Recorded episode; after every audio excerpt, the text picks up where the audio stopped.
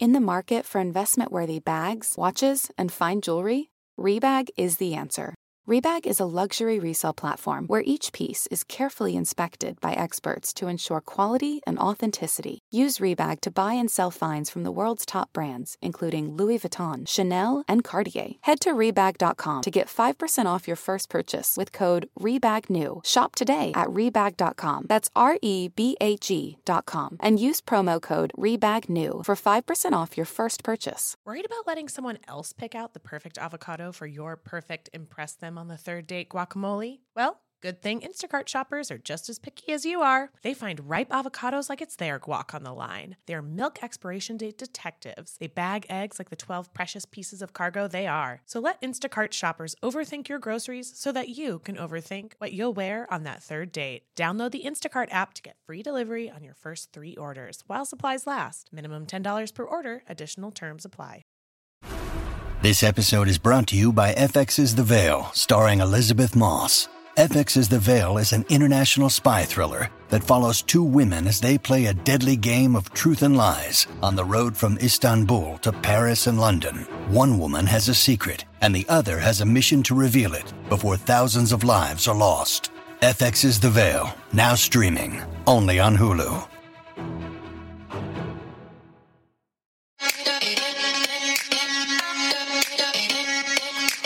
So Bad It's Good with Ryan Bailey, the podcast where we cover all the pop culture we love to hate. From the classic reality TV moments of the past and present to the latest Daily Mail headlines and everything in between.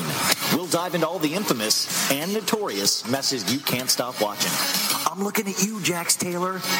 I'm your host, Ryan Bailey.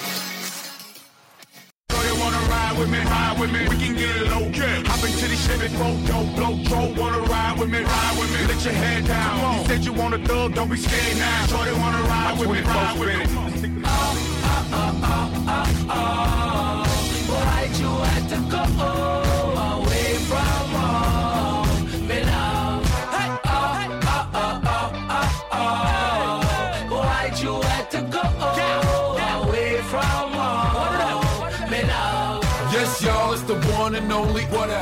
I came to have fun here, homie. What else? And I came with a ton of money. But don't get it twisted, the gun is on me now. This chick's with a man frontin' on me. I'll holler at her when she done with homie good. Jump off, I got a ton of grown freaks. One named Tasha, one named Monique. One's diva out, keep her makeup tight. She got a good heel going with a Jacob Ice. And my little club, so she stay up night. And she give me brains just the way I like. One real ghetto don't give a reason. She know I'm not a man, she don't rip out cheating. Joey only go to her crib on weekends. Real, real late when the kids are sleeping. Tis the season, no more BS music. Watch and learn, see us do this. Streets is new shit. Playboy, I keep exclusives to make do see less unit. Can't stop, won't stop, rock it to the rhythm, cause we I get down, cause we I get down, cause we I get down. Joe Button, Boston we uh, get down, we'll see you now. There's some hoes in this house. There's some hoes in this house. Like control in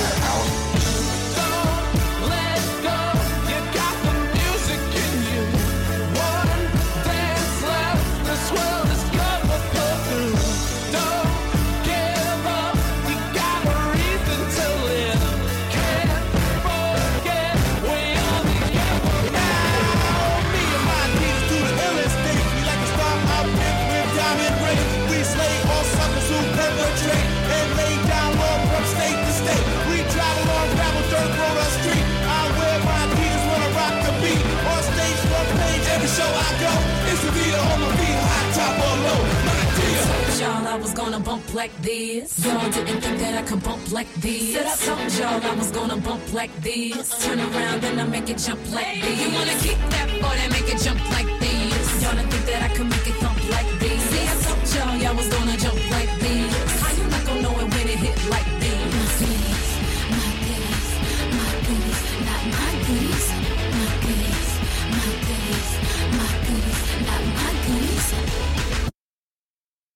Not my goodies, folks. Welcome to So Bad It's Good with Ryan Bailey. This is your Wednesday episode. Um, yeah, we've done it. We made it halfway through the week, and we've got another great episode ahead of you. We're going to start right off with the interview today because I am so happy to have the two directors of something I watched on Netflix last week that just blew me away. It's part of the Untold Sports series, but this one is called The Girlfriend Who Didn't Exist. It's two parts on Netflix, and it is uh, revolving around, around the Manti Te'o 2013 catfishing scandal. Um, this thing is so wild and these directors did such a good job handling such a delicate story. Now, a lot of you guys, I've already recommended this now to so many people over the last week, and I am just so thrilled to have these guys on. It's a quick uh, 28 minute interview, um, but I, I, was just, when I see something, I have a real emotional reaction, especially to things that I think are very well done. And this, you guys, is so well done. And not only that, then I discovered this Untold series on Netflix, and it's all sports documentaries. And you know me, you guys, like I'm not the biggest sports dude, but I am a huge sports documentary fan. I, I was talking about Hard Knocks on HBO, the reality series that revolves around, uh, you know, the the training uh, pre-season for football and this is even so much better than that. What they pack into two hours, it says so much, I think, about where we were in 2013 and where we are now.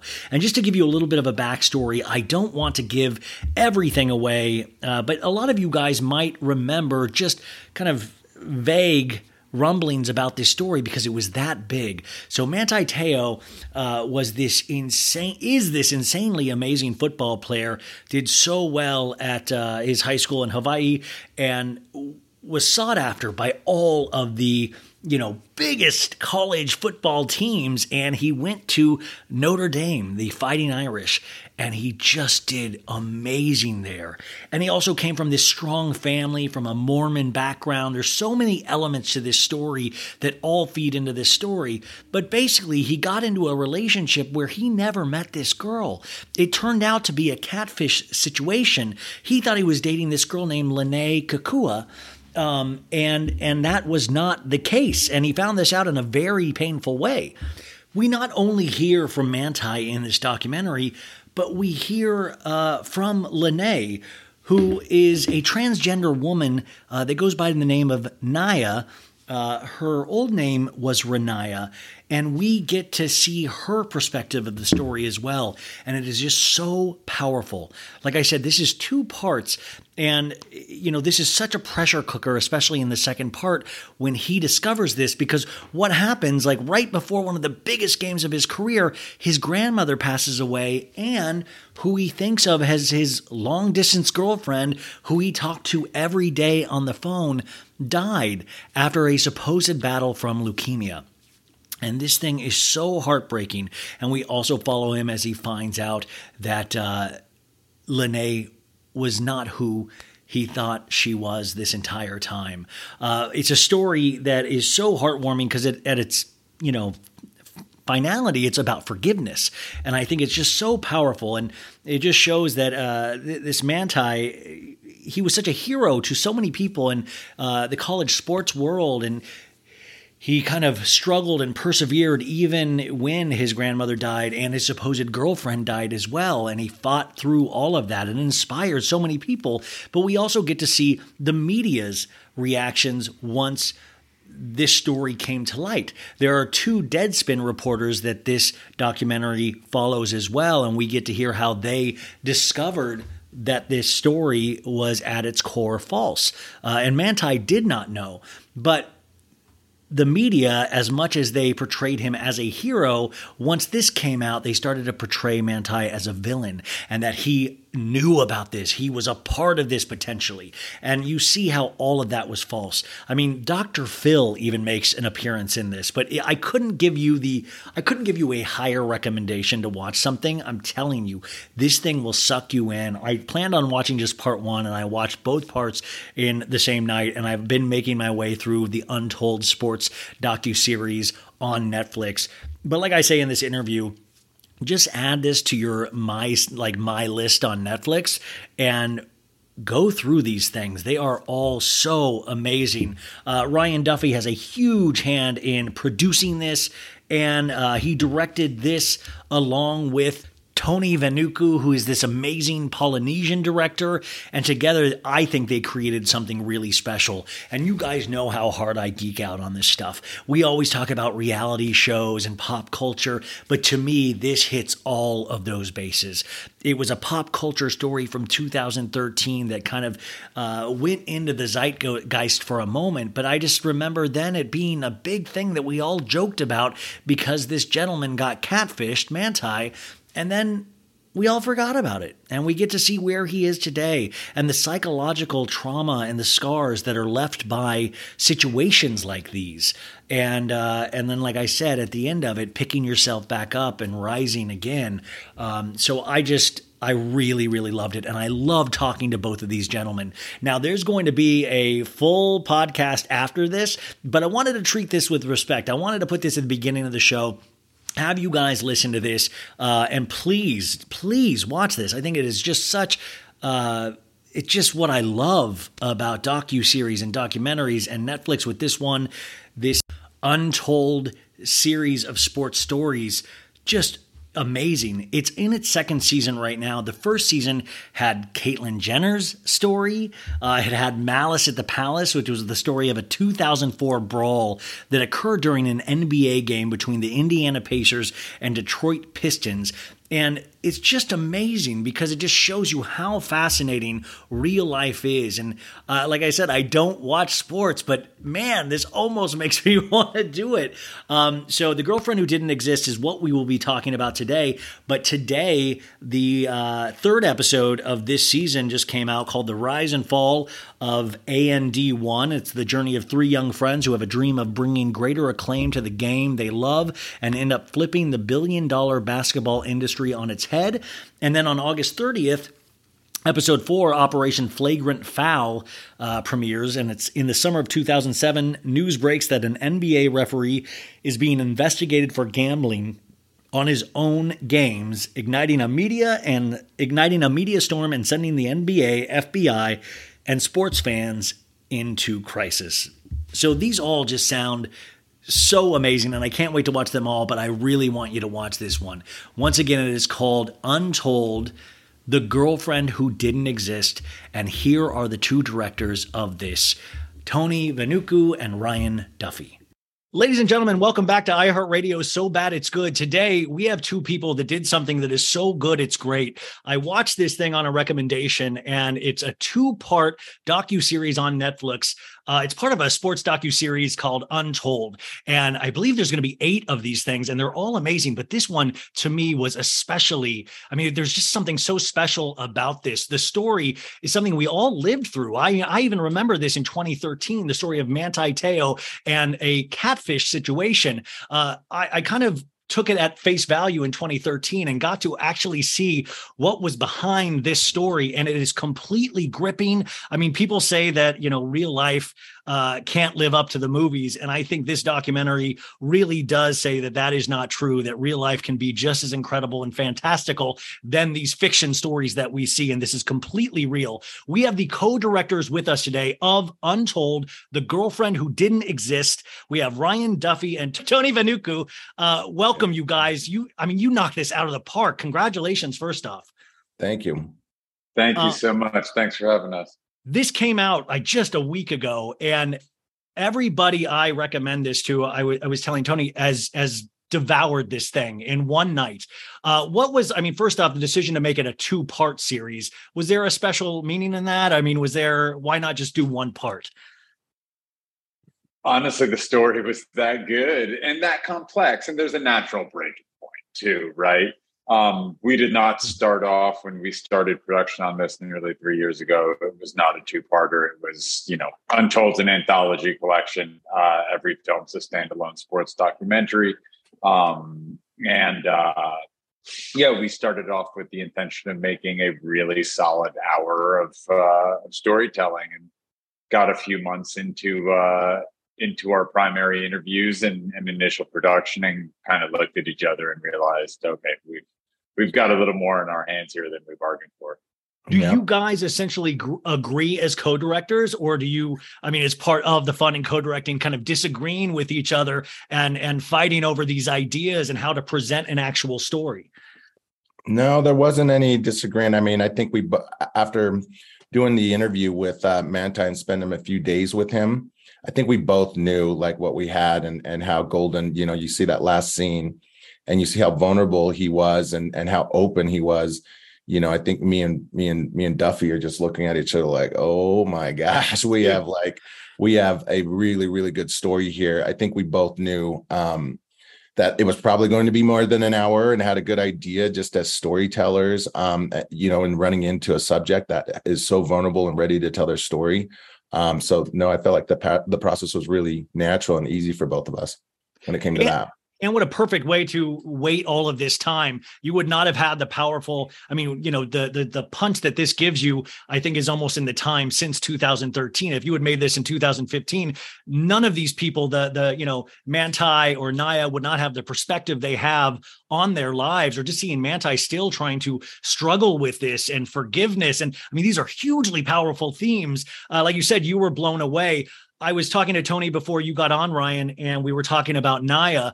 What was it like trying to gain the trust of Naya because she is such a key component of this? If we didn't have her in that, and especially that first shot of her walking in is just so powerful, knowing that we're going to get her perspective as well. What was that like to try to earn her trust?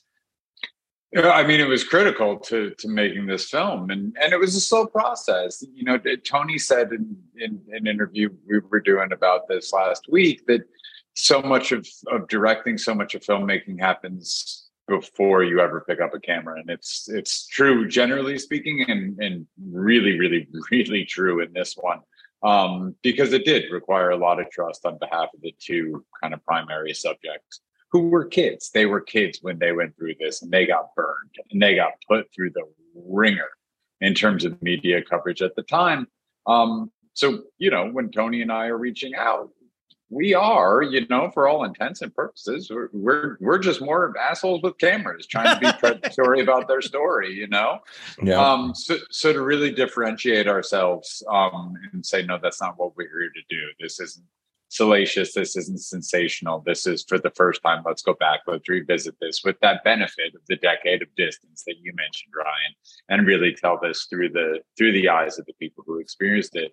Um, it was critical. Look, I'm I'm a huge fan of the show that Nev has on MTV, the Catfish, yeah, Catfish show. yeah.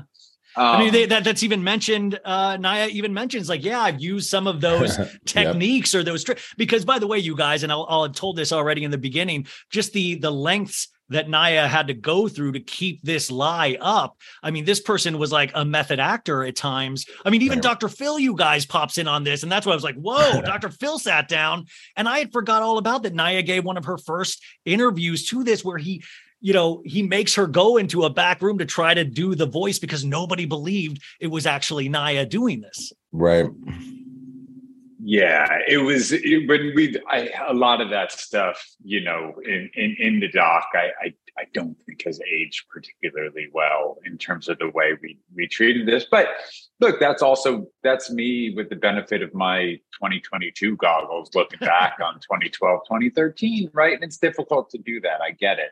Um, and that's one of the reasons we wanted to make this film is as you said, Ryan, it, it we we we all thought we knew the story, right? We remembered this. It was one of the first high profile incidents of catfishing. Um, but it seemed right for re-examination. One, because we hadn't heard from the two people who mattered, Naya and Manti, um, in, in quite some time since since those initial interviews they gave.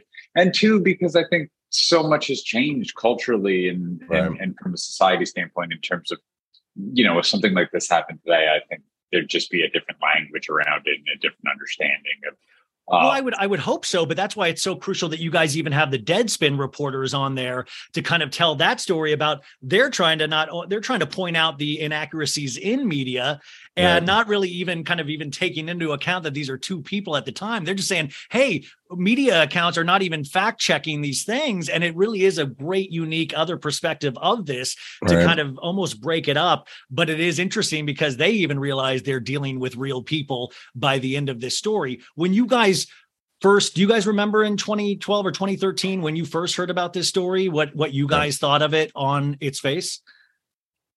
Yeah, sure do. I mean, for for me personally, I I didn't dig into it a, a ton, um, and because it was so personal on a on a Polynesian level, you know, and us, there's not being very many of us out there, and then this kind of being a huge story. I didn't know the details, didn't really dig into it, wasn't really part of the wave that was making a ton of fun of him. So it was like a, a it was great to you know be able Yeah. to come back around and tell this story in in the right way. Um, and are are you? I mean, you guys have to be happy with how this story. I mean, was there a is there a cut on the cutting room floor that we're not seeing, like a third part of this thing? I mean, was it a, a challenge to get it down to two hours? I mean, it was it was definitely the if there was a challenge, it was getting it down, not extending it. Yeah. Um, right. I, I had that. I, I won't lie. As a filmmaker, you set out to make something that's roughly an hour, you know, a Netflix hour. So, any, what, 55, 65, you, you have some flexibility, but you think you're making something for an hour. You build out your beat sheet, you do months worth of research and pre Right. pre pro and all this. And then you get the word that, oh, okay, everyone agrees with you. You can do two parts. And you do have that moment where you're like, oh, what did I just sign up for? Oh my God, I'm I'm, I'm making essentially two feature length films. Um, but i- i- after you know that that initial pang, as soon as Tony and I got into it and we sat in the edit, we have an unbelievable editor named Nate Rose who worked on this with us. Um, it was clear that no, that wouldn't actually be a problem. The problem would be fitting it all Yeah. in there and being able to go back and, and tell the journalism side of it really helps with that second part too because you revisit some of the same beats but you're doing it through this side door right of of, of this simultaneous investigation as manti and naya kind of feel the walls closing in a little bit. You can build that suspense Well, you, I mean, you say so much about like we we potentially know better now in 2022, but then I kept thinking over the weekend, I'm like, do we know better? Like, you know, would it be even more intense for these guys, or Right. would the story have just like been over and done with? And you know, now a scandal will break over a weekend, and then if you can wait three days, you're you're on to the next scandal. Where Right. this, I remember, like I wasn't even really into sports, and this even got to me. I remember it from the Twitter angle. I remember it from all the, you know, you even show the SNL clips, you show the Right. you know, everybody putting their arm around air, going Manti with his girlfriend. And I remember laughing at those things, not really ever Mhm. taking into account this was a person, never, I mean, just, and we're, we're so used to that. But then actually hearing it from Manti himself and his from his family and how hard this man worked at such a young age. You guys even get a powerful story of he didn't even want to go to Notre Dame, you guys. The Right. hand of God, like he got a sign from one of his, I think, a high school guidance counselor or something, and got this sign and he changed. He wanted to go to California and he winds up in Notre Dame because he believes it's ordained. This man really truly led from the gut. And then to see so proud to be a hero to, to everybody. And then almost that he almost gets caught up in that or he almost tries to blame that. But it, it is wild that, you know, the whole story hinges on his grandmother and Lennay Kekua, his supposed girlfriend that he was madly in love with, died on the same day. Right. And you get the details. Like, how hard was it to get his recounting of staying on the phone with Lennay wh- while she had gotten into the car accident leading into the cancer? I mean, he sat on the phone with her and listened to her breathing every day. Right. Right. You, again, you know, there's so much done off camera where you're where you're discussing some of the details with him and discussing the story and just kind of finding out where he is with all of it. Um, when we got him going, um, as far as like questions and, and whatnot, he recalls things very in a detailed way. I mean, he was perfect. That's why I say, you know, me and Duffy are looking at each other like, wow. I mean, it's every detail, you know, him breathing into his hands. I mean, that's just him, you know, that that really is just him being ready to share and remembering this all like it was yesterday. Um, and in a very healing and healthy way, right? So he's not he's not reliving his trauma, but he is retelling it, you know, the best way he could. So we got there's a little bit of luck with that. Um, Ryan, was it comforting? I was uh, talking to Tony before you got on. Is that uh, you know, I was looking at Manti's social media, and he was, you know, saying, you know, so thankful for the reception this has gotten, and so many people reaching out to him, and so much positivity. I mean, I even went on his Instagram and go, "Yeah, you're still a hero, man." Like, I wanted to reach out personally and tell this man that I looked up to him. Uh, and you know, it's just so funny that even when like heroes never truly die, you know, like they just they there's something so inspirational about him still.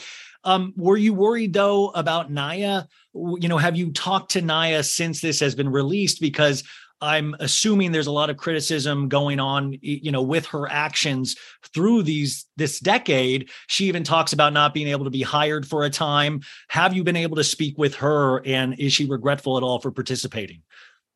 Yeah, I'm in touch with Naya regularly. And that's I'm so sorry about that. I don't know if that ring came through. No, no, no. Um uh yeah, we're in touch with Naya regularly. And look, I I I, I think Manti is getting that hero's welcome. I really wish Naya was not getting kind of the villain treatment that she is in certain corners of the internet. I also think she's gotten a lot of support.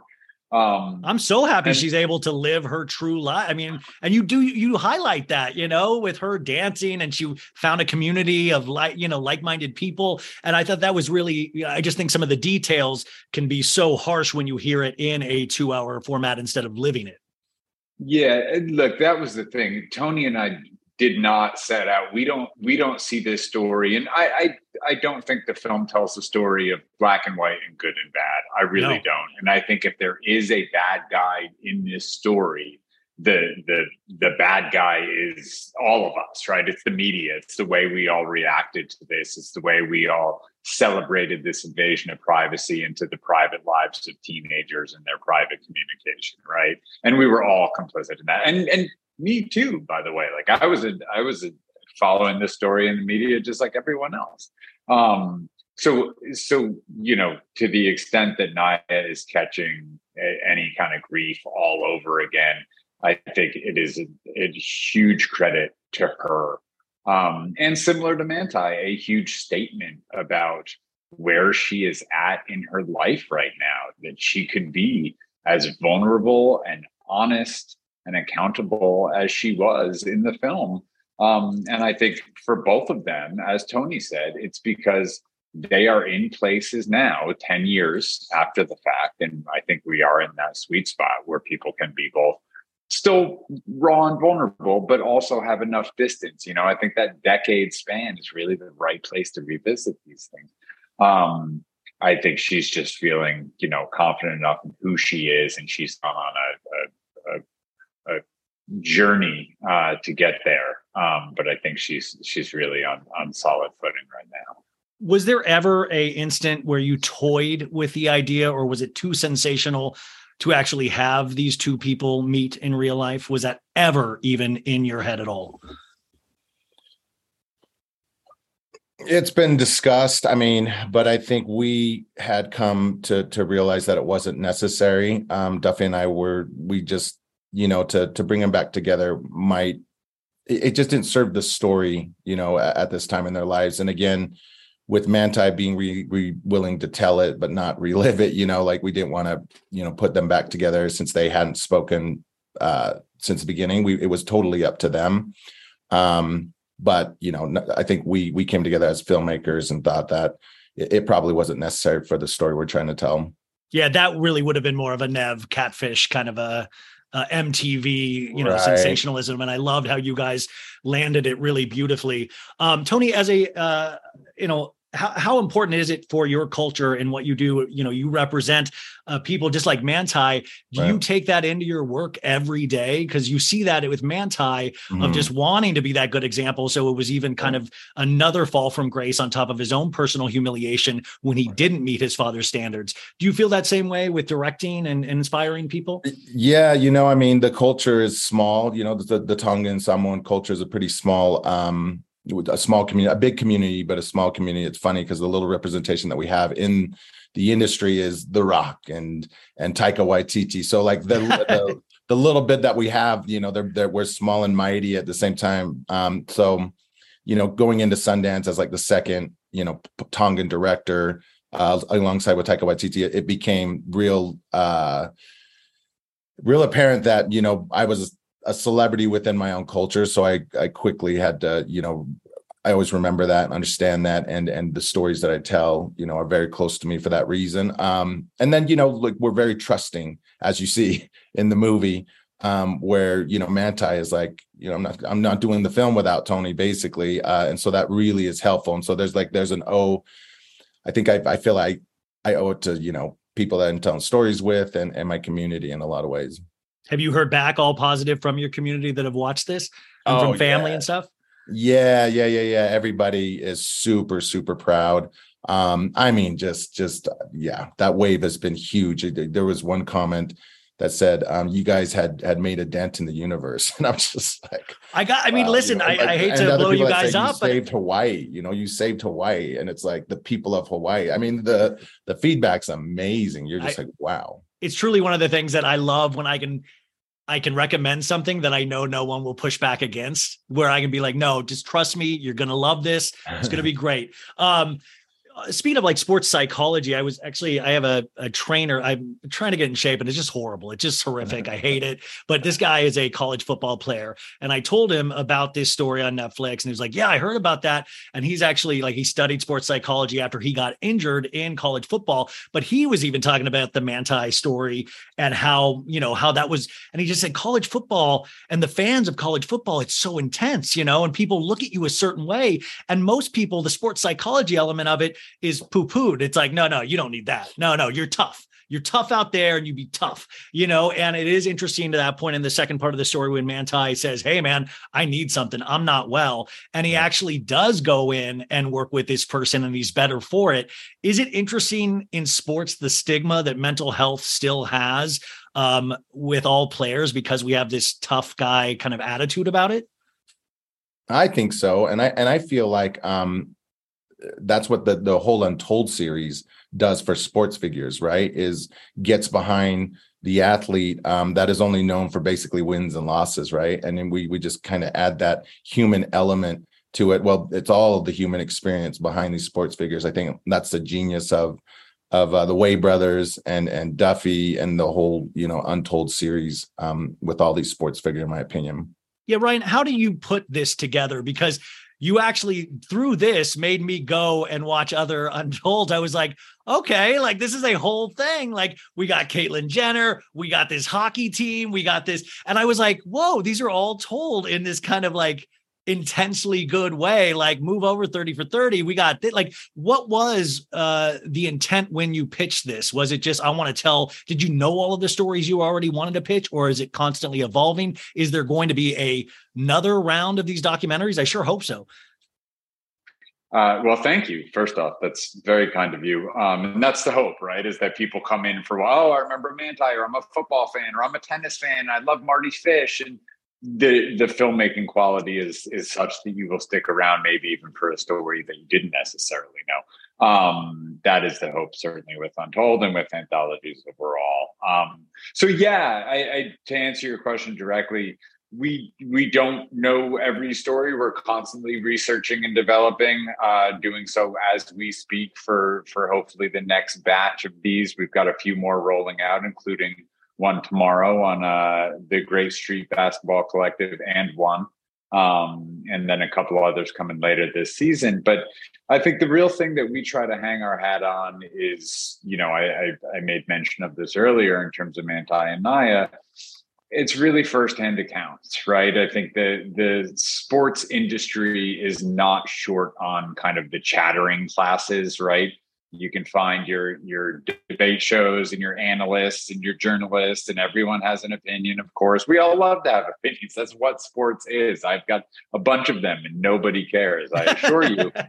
but I'm very interested in Manti's opinion, and I'm very interested in Naya's. I'm very interested to hear things that um, affected the people in the trenches from kind of the inside out. And I'm interested in building filmmaking universes around that that don't just kind of license a bunch of expensive footage from the official league source and then string some interviews across it and you know build a documentary that way you can certainly do that but i think you know we also take a lot of care to and i hope it comes through in the film find footage you haven't seen before. Go back, Mm-hmm. find those, you know, Pee Wee football clips of Manti. Oh, you had those great, like you know, those high school clips. Kids, you had like, Yeah. the I mean, like I love those the footage of the draft when his family was all in the house and he didn't go in the first round. Like that was really great. I mean, you, I loved all the the uh, other characters you had, his best friend, his parents. You brought all of these people. So you really did create and fill out that universe.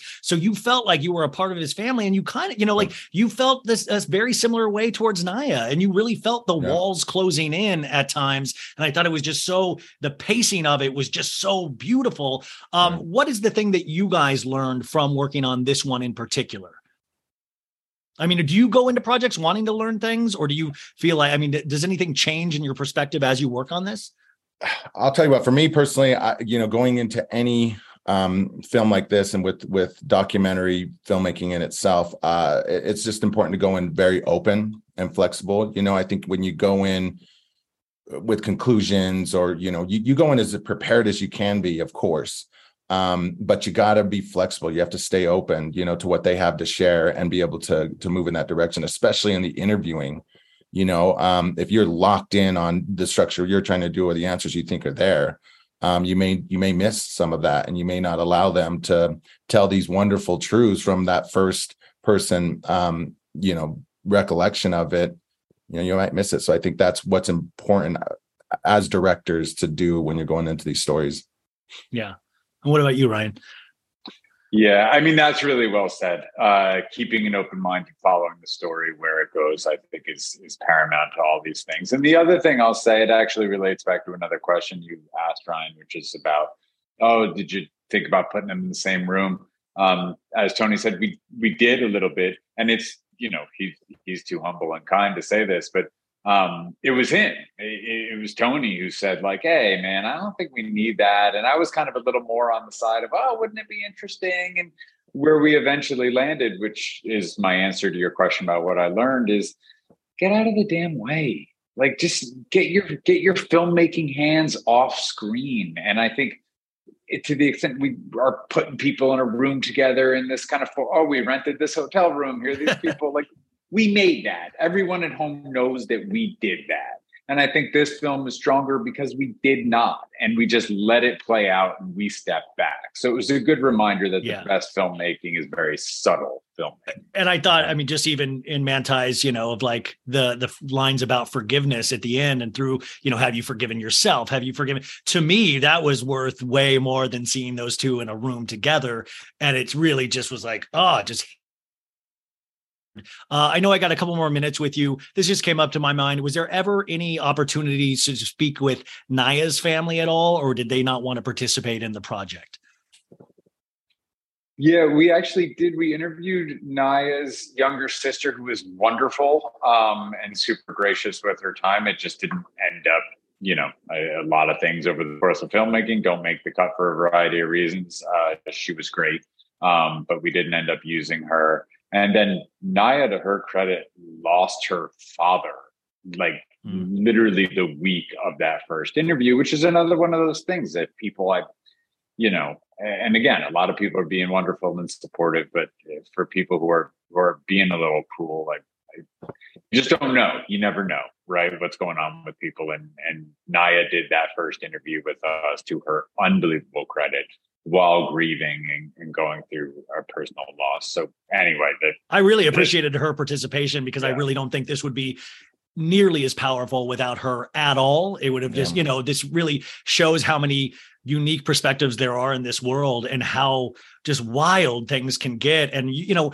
and the other thing is Manti even talks, you know, people then started to think Manti was in on this. But if you watch this guy, if you listen to this guy, you can completely see how this could have happened. Like there is, no, you know, like you, you know, he is so trusting. He is raised with such a religious background. Right. And Lennay was telling him everything he wanted to hear in terms of religion and saying, get in there and fight and all of this stuff, being very inspirational. Um, I could comp- like there was not a doubt in my mind that I could see exa- I mean, I was like, I would have done, you know, if I had any, I could see me getting fooled by this stuff. And it is interesting that there was a very positive relationship between them, even though it was based on completely false pretenses, which I found interesting that Manti still was getting something out of it at times in his college football career. Right. And you, you, I think what, what it keeps coming back to is everybody says, you know, they can't imagine they, they, they can't, the three years seems like a lot of time, but what we sh- hope to show, you know, and, and Manti will say it over and over is that it was like a year, year and a half of just kind of not this full on relationship until she goes into the coma. And, and, you know, so he's always saying it's about a year and a half ish is, is what he'll say when we're together. So, but everybody just keeps throwing down the three years, the three years, you know, and can't imagine it. But yeah, uh, yeah, you guys, uh, thank you guys so much for joining me today. I'm telling you, I've been talking about this for the last week. You guys will not regret it. But then just add it to the My List category on Netflix, and all those documentaries are going to pick up. One of the smarter things you guys did is at the end, you showed previews for the Untold series. And that's how I was like, oh, there's more of these. And I got all added to my list, and I can now work my way through those. And listen, I'm not even the world's biggest sports fans, but I got to tell you, I love sports documentaries, and you guys knocked it out of the flipping park. I am so excited about this thing. And like I said, I went to Instagram immediately and looked what Manti was doing and Naya and was trying to, I was so impressed to see his beautiful child. And his, I was just very happy. This thing has a real positive ending, but also kind of shows you where we were and where we've been and where we're going to, and really how to always keep an open mind. But uh, Tony and Ryan, thank you so much for spending time with us today. Where else can we support you? The Untold series. I know, Tony, you got like, I looked at in football we trust and all that. What's coming Yeah. up next for you directing wise? Yeah, I have a five part series that I'm directing with um with Netflix and Jared Hess, who had done. Oh uh, yeah, Napoleon Dynamite. Yes. and Natural Yeah, so we have a project that's a little different than this one, but it's it's next year, which I can't talk too too heavily on it. Um, that I've been working on. And Ryan, you please keep just doing the Untold series and whatever. I mean, like I trust you completely as filmmakers. So I just really think this was great. And I can't wait to tell as many people about it as possible. So thank you so much for joining us today, guys. Thank you so Thank much, you. Ryan. We really appreciate it. Folks, summer is just around the corner, so it's time to say goodbye to those jackets and sweaters and hello to shorts and tees. Now, I wanted to update my wardrobe for the long haul without spending a fortune, and luckily, I found Quince. Now, I have a lineup of timeless pieces I want that will keep me looking fresh year after year. I got a pair of tan shorts, I got a pair of green shorts. I cannot wait to style these for summer, and I got to tell you, the quality is great because Quince has all the seasonal must haves like 100% European linen shirts from $30, performance polos, and versatile flow knit activewear. The best part all Quince items are priced 50 to 80% less than similar brands. Quince cuts out the cost of the middleman by partnering directly with top factories and passes that savings on to us. And Quince only works with factories that use safe, ethical, and responsible manufacturing practices and premium fabrics and finishes, so you can feel good about what you're wearing on every level. So upgrade your wardrobe. Go to quince.com slash so bad for free shipping on your order and 365 day returns. That's Q-U-I-N-C-E dot com slash so bad to get free shipping and 365 day returns. Quince.com slash so bad. Tired of not being able to get a hold of anyone when you have questions about your credit card? With 24 7 US based live customer service from Discover, everyone has the option to talk to a real person anytime, day or night. Yeah, you heard that right. You can talk to a human on the Discover customer service team anytime. So, the next time you have a question about your credit card, call 1 800 Discover to get the service you deserve. Limitations apply. See terms at discover.com slash credit card. You guys, now is the uh, part of the show that I love the most. It's when we get to talk about our sponsors. We have two returning sponsors this week. Our first, of course, is our friends over at BetterHelp. Um, I talk about mental health all of the time and all of the things that I need to do to be able to be a functioning human being. And uh, they always use in in the copy for this. They always say, you know, hey, how we care for our minds affects how we experience life. So it is important to invest time and care into keeping your mind healthy. Um, listen, we take care of our cars. We'll even take care of our bodies more than we will take care of our minds. But we need to treat our minds in a way better way. And that is where BetterHelp comes in. Also, just to speak a moment about this too, is that Maritza, uh, who I work with, we were just talking about this on the, the Patreon, and we talk about this I mean, you know, is that she is actually uh, doing therapy for the first time, and already seems like she's getting so much out of it. And it's just that first step of actually doing it is the hardest part of actually signing up for something like this. You know, the talking itself is usually surprisingly easy. I don't I feel like people get so scared of something that they don't know much about. But I do know that living in silence or living in your head uh, and not doing something about it has, you know, whenever I've chosen to do that, I've always suffered uh, for it. But actually making just one simple step, just to see if that something like this is right for you, can really do so much for not just your mind, but your overall health. Um, so there are plenty of ways to support a healthy brain, like learning a new language or taking power naps. There's also BetterHelp online therapy. BetterHelp online therapy, it's it offers video, phone, and even live chat only therapy sessions. So you don't have to see anyone on camera if you don't want to. I prefer to actually do that, but I understand how some people don't but I always like to to see the person I'm talking about. And I will tell you this though, this is I, used to have a therapist.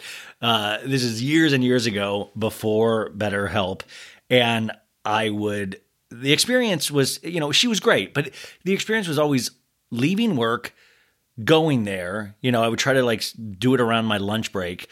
You know, rush over there, like stressed out, talk to her for like 50 minutes, rush back to work stressed out, not really being able to kind of even sit with what had just happened or what she was talking about. But I do remember also just weird little things like I remember she had like a lazy eye. I thought she had a lazy eye, but she would always like look at this spot behind me and she wouldn't look directly at me.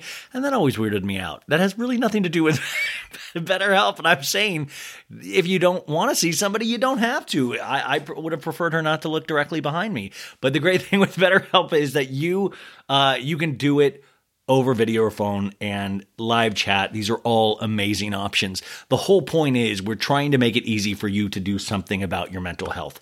And I think that is just so, uh, so awesome. And it is much more affordable than in person therapy. You can be matched with a therapist in under 48 hours. Um, it's one of those things, you know, just don't ever give up on yourself or the way you think or your mental health, make sure you put the time and energy and effort in, even if you don't feel it. You know, like it's like pushing yourself to work out, but do this for your mind. And remember, all you do is go and check it out for yourself. And if it doesn't work for you, remember that you, you don't have to do it. it, it it's really that simple. But I, I think you're always going to be uh, happy that you did something. So our listeners get 10% off their first month at betterhelp.com slash so bad. That's B-E-T-T-E-R-H-E-L-P dot com slash so bad. All right. And then uh, this is our second time this sponsor is has been with us. And these are our good friends over at ZocDoc. Uh, ZocDoc, you guys, is actually so cool. It also has one of the coolest names. I just love saying ZocDoc, but it's actually an app and it's really cool because it makes it easy to find quality doctors in your network and in your neighborhood. Uh, you know, it's kind of like the Yelp or, or, something like that of of finding the right doctors. Um, so you know, before you book any brunch, you pour over lists and lists of reviews. So why not do the same when you're booking a doctor's appointment?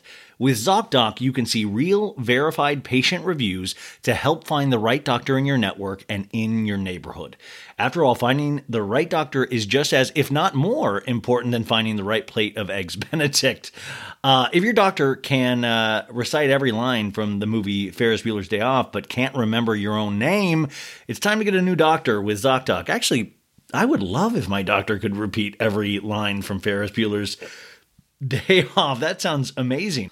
So I want to tell you how easy this is. You can just get on your phone right now, go to the App Store, and you can download a free ZocDoc app. And it shows you doctors who are patient reviewed, takes your insurance, and are available when you need them. Um, on ZocDoc, you can find every specialist under the sun, whether you're trying to straighten those teeth, fix an achy back, get that mole checked out, or anything else. ZocDoc has you covered. My God, that is that is in the copy, but I believe like each one of those things I actually need. ZocDoc's mobile app is as easy as ordering a ride to the restaurant or getting delivery to your house. Search, find, and book doctors within a few taps. And you can find and review local doctors. So when you walk into that doctor's office, you're all set to see someone in your network who gets you. Go to ZocDoc.com, find the doctor that is right for you, and book an appointment in person or remotely that works for your schedule. Every month, millions of people use ZocDoc, and I'm one of them. It's my go to whenever I need to find and book a quality doctor. So go to ZocDoc.com slash so bad and download the ZocDoc app for free. Then start your search for a top rated doctor today. Many are available within 24 hours. That's Z-O-C-D-O-C.com slash so bad. ZocDoc.com slash so bad. And you guys, this was the coolest when they, um, when they advertised with me last time, somebody tweeted at me that they used it and it was great. And I, I, was like, oh, that's so cool. People actually are using the stuff that I, I mean, it really does help the show and stuff. But when it's something that actually is cool, I have it on my phone. Um, I should take a pic. Uh, uh, anyways, uh, I think it's great. So really tr- check it out. I think it is something really, really worthwhile. It's kind of a genius, brilliant idea weren't those guys great? Oh my gosh, thank you so much to Netflix for letting me talk to them. I truly, man, I I I gotta say, I just love, I love talking to directors. I love talking to people that put these things together because I, I, I've loved watching things like this since I was a kid. So just so exciting. Uh, what a crazy day this has been for me. I've done like four podcasts so far. Finally, getting to my own. I, um, I was on a Patreon episode of Celebrity Memoir Book Memoir Book Club, and those two women are amazing, and they're going to be on So Bad It's Good in a couple weeks. So very very excited to talk to them. And then I, my friend Jamie Rice has a podcast called Dirty Money Moves, and this season they're focusing on Jen Shah. I believe that episode will be out sometime this week, and that went really good. And then what else? I, who else? Oh, yeah, that's right. I do this on the Patreon, which, by the way, hello, baddies. Um, thank you for for being in the Patreon. There's like a level where you can uh, sign up to podcast with me and I know that sounds completely weird, but I have the best time doing them because I usually don't know tons about the person I'm talking with. And it usually ends up being the most fun. I have kind of even deeper conversations than I imagine having. And today I talked to my new friend Candace, and she was just awesome. She lives in Texas. And uh, I mean, this is the only alarming thing. Uh, her husband said that he finds Lisa Rinna attractive. And I just that is a that's a non-starter for me, guys. And so Candace, I am uh, you're you're in my thoughts and my prayers right now because that is just not right. We cannot have no, but she was like just the nicest person and it is so cool because everybody out there listening and it's like i know if we could all just get in one party bus we would have the time of our lives and it's really cool that i get to have those moments where i get to like those are it's not like work for me. It's like I, I you know because I'm so like if you're actually in my life one of my friends like you'll know that i can be really quiet and i kind of just hide uh, hide away sometimes and if this forces me out of my shell and i know you're like oh my god ryan you don't even have a shell but i, I swear to god i do you guys um, also hopefully we can give you some laughs in the second half of this because what a toxic day in the land of bravodom now there's some good things that happen like scheana and brock's wedding if you are a big fan of Shishu. She uh, she got married today again, and it looked great. We'll go into that. Uh, we'll also go into the toxicity of Real Housewives of Beverly Hills. Now, I got some bad news for you guys. I found out today that they are not airing a new episode of The Real Housewives of Beverly Hills this week. I don't know if this was all, always planned or they just took a look at Lisa Rinna's social media posts and Diana Jenkins and said, you know what, we're going to hold off because there is a lot of hatred going on around this. Um, and, and, we'll get into this because I'm trying to figure this out myself, and it just feels like a lot. I mean, we are once again in this position of, ugh, ugh, you know? Uh, I'm trying to think of a fun place to start. Uh, let's see. You know, Scheana and Brock, they wore all white, uh, you know, asked everybody, I, um, well, now I'm confusing it with the Bennifer wedding because the Bennifer wedding, they asked all the guests to wear white, but Scheana and Brock wore white too. And I'm wondering if Scheana was pissed of like, how flippin' dare? Like, how could she have known that Ben and Jen were going to do all white too? But uh, Brock and Scheana did all white. But we got today with Jennifer Lopez, you guys. She wore like I mean, she had a bunch of different changes. Like she was like Elton John on on tour, and I listen. I'm not a woman, uh, and I don't know. Like, wouldn't you get annoyed having to continually? I mean, this is maybe why she's a superstar. She doesn't mind changing into extremely complicated wedding outfits, like three or four times per wedding. Um, to me, it just seems like such a pain in the butt. But she wore like five different wedding dresses, you guys. Um, I, I'm looking at all of these pictures now, and I'm like, what? I mean, was I need to know the scheduling? Was it like 6:30 to 7:30? I'm going to wear this one. I'm going to wear this other one from 9:30 to 10:30. I mean, what? I I guess this is what we expect from our stars, but it just seems so extreme.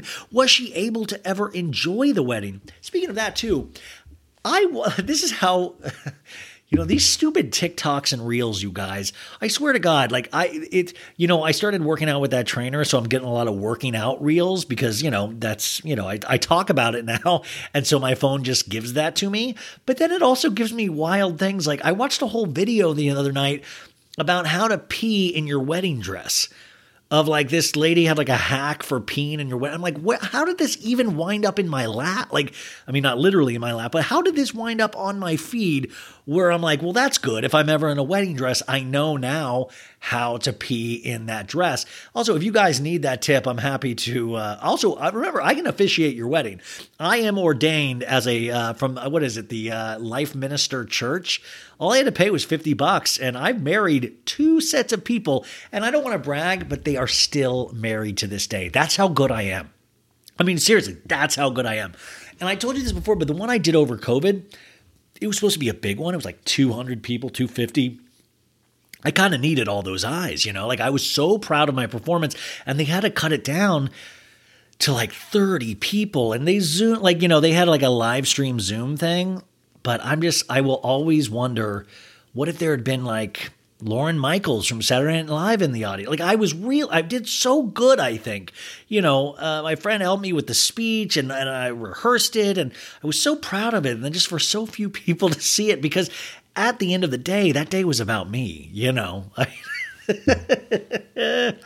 um, I don't know. Five wedding dresses. Uh, You're already so frazzled on your wedding day. Oops, sorry, my phone just exploded you're already so frazzled on your wedding day. I can't imagine throwing costume changes into that.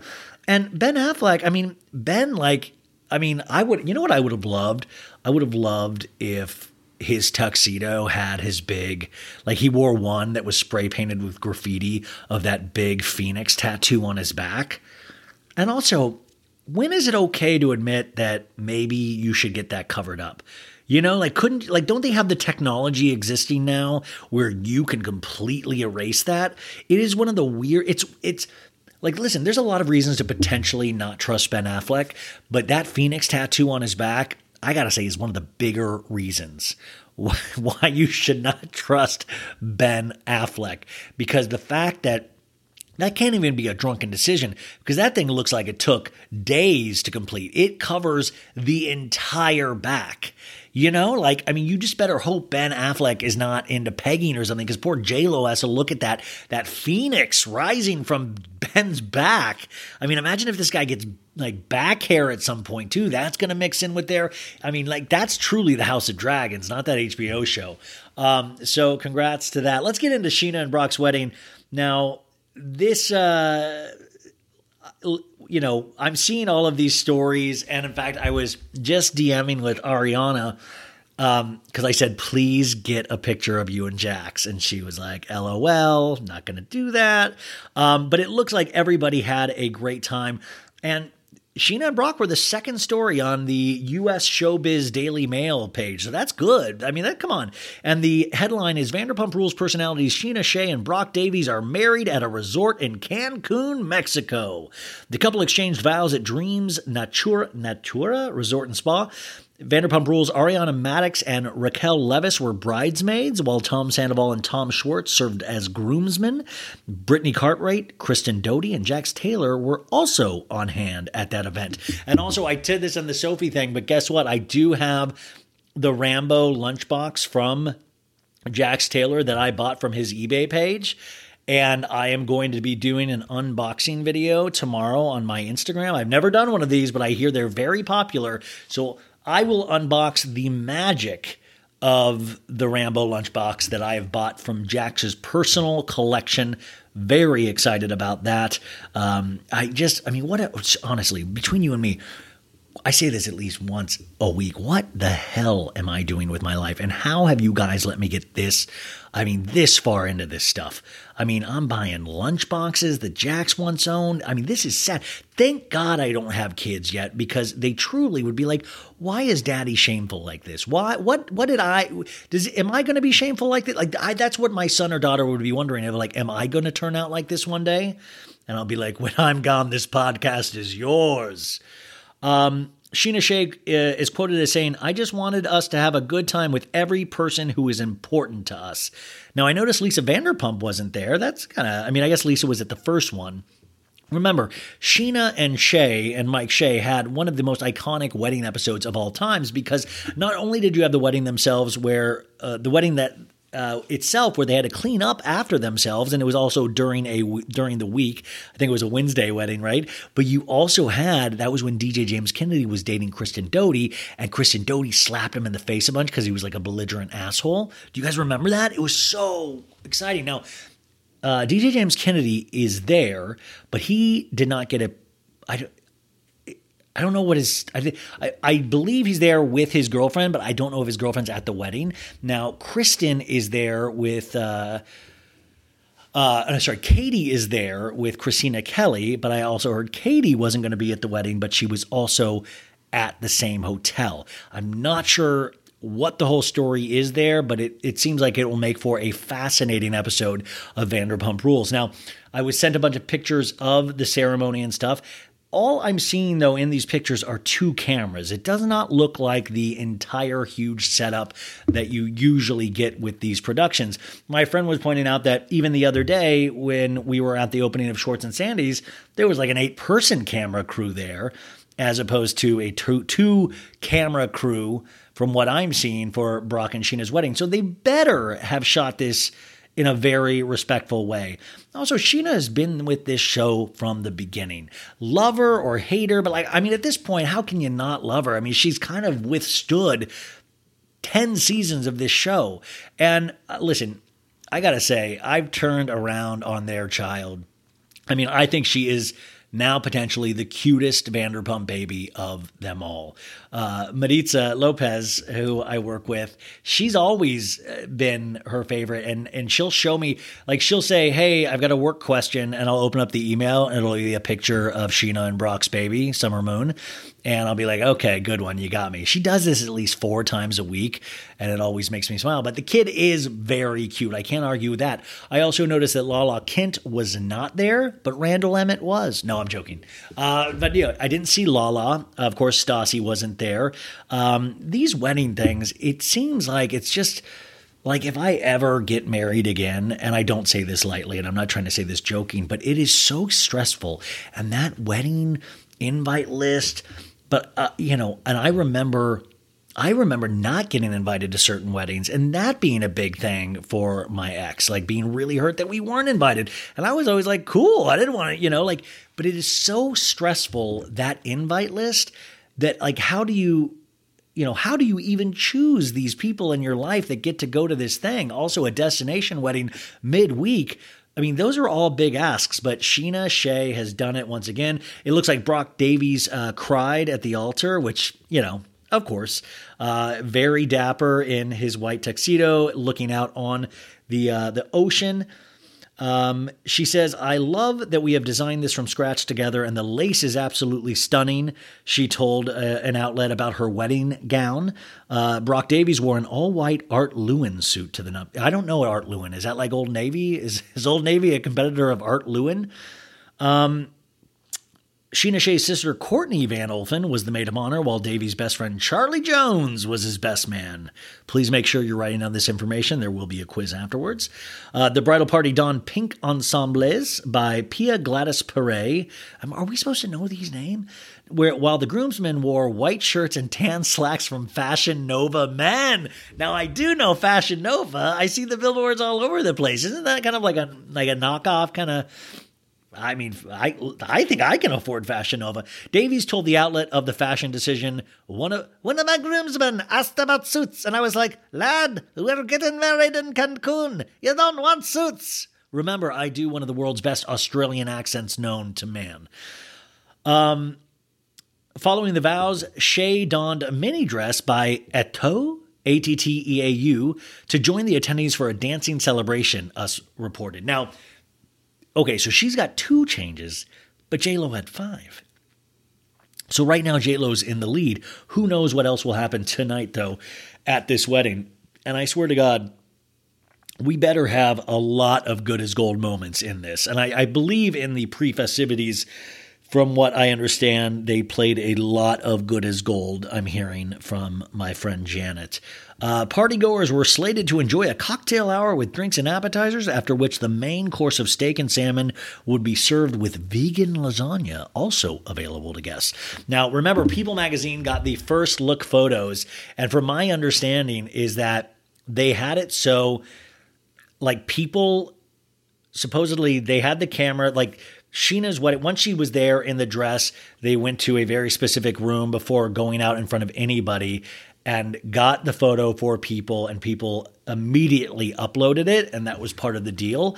Uh, so they made sure it didn't get out. And it's like, yeah, man, get that coin. How much do you think these wedding photos go for? Like, I know this is in a different category, like than Bennifer and, and, and things of that nature, but still, what do they go for? This is an exclusive. And when does people go, you know what? Don't really care about this couple. Obviously, people wanted the Scheana Shay Brock Davies photo, but we've seen many instances where they have not wanted other ones. You know, I mean, I know Brittany and Jax, I don't believe, like, I believe people bailed out on like one photo series of one of their things. Maybe it was the the birth announcement? Who knows? The first dance of the evening was set to the song Beyond by Leon Bridges, which Shay described as very close to our, ha- our hearts. Shay said the couple opted to go with a carrot cake in lieu of a traditional wedding cake. I want the carrot cake. Added that it's just for cutting and more for looks than for eating because no one eats the cake. I love, come on, that's a very Scheana thing. It's just for cutting and more for looks than eating because no one eats the cake. How dare you? My love handles beg to differ, Scheana Shay. The pair also had a DJ on hand to provide the music as well as fireworks show from Pyro Caribe. Caribe? Caribe? Uh, I'm shocked DJ James Kennedy didn't get up on the ones and twos. Uh, the couples uh, were slated. The couple were slated to enjoy an after party at an on-site location fe- featuring a cenote with a DJ and taco stand on hand. Um, so Shay told the publication that she and Davies chose the Dreams Natura Resort and Spa after looking at four possible venues for the wedding. Quote, they had everything I wanted. The glass platform over the pool, a lazy river, a little water park. It was family friendly and it fam- it was family friendly and it just felt right. We needed something that would be good for her and also fun for our guests, referring to their daughter. I also assume that this might be the one that gave them the most um, free stuff. Who knows though, right? So our girl has done it again. She has went and gotten married. I hope they had a very special day. I'm so excited. I really am excited to see this episode because Scheana, I mean, I just that episode of that first wedding is just it's emblazoned in my memory. You know what I'm saying? It just I I I will that episode is one of my favorite episodes. And I know it's so dark to say that I hope this other wedding episode is just as good, but I do hope this other this other wedding episode is just as good. Okay, guys, moving on. Big news. Now, now I remember, what was this, like three or four years ago? Do you guys remember MoviePass? Movie Pass, you had the power of free movies within your this little credit card. Um, so MoviePass is going to be relaunching you guys in beta form on Labor Day. The only way to use this service is to sign up on a wait list beginning Thursday. The first users who come off the waitlist can choose among three pricing tiers $10, $20, or $30 per month. So they had a meteor- meteoric rise and fall when it first launched, and they lost a lot of money. But do you guys remember it? It was an app, but the app was always like kind of broken. But basically, you paid this service fee every month, and you got to get into as many movies as your hot little hands could get into. They started making rules once they realized they were losing money hand over foot. They were banking on people signing up for this service and then not using it. But in uh, you know, shocking to no one, people were using it. Oh, I mean, people were really using it all the time. Now, MoviePass failed, but like things like AMC now have their own, which I actually have uh, an AMC their version of this, but they only let you see three free movies, I believe, a week, which is still a really good deal um, for how expensive movies are now, though. So this will be interesting. Uh, the waitlist will be open for five days starting on Thursday on a first come, first served basis.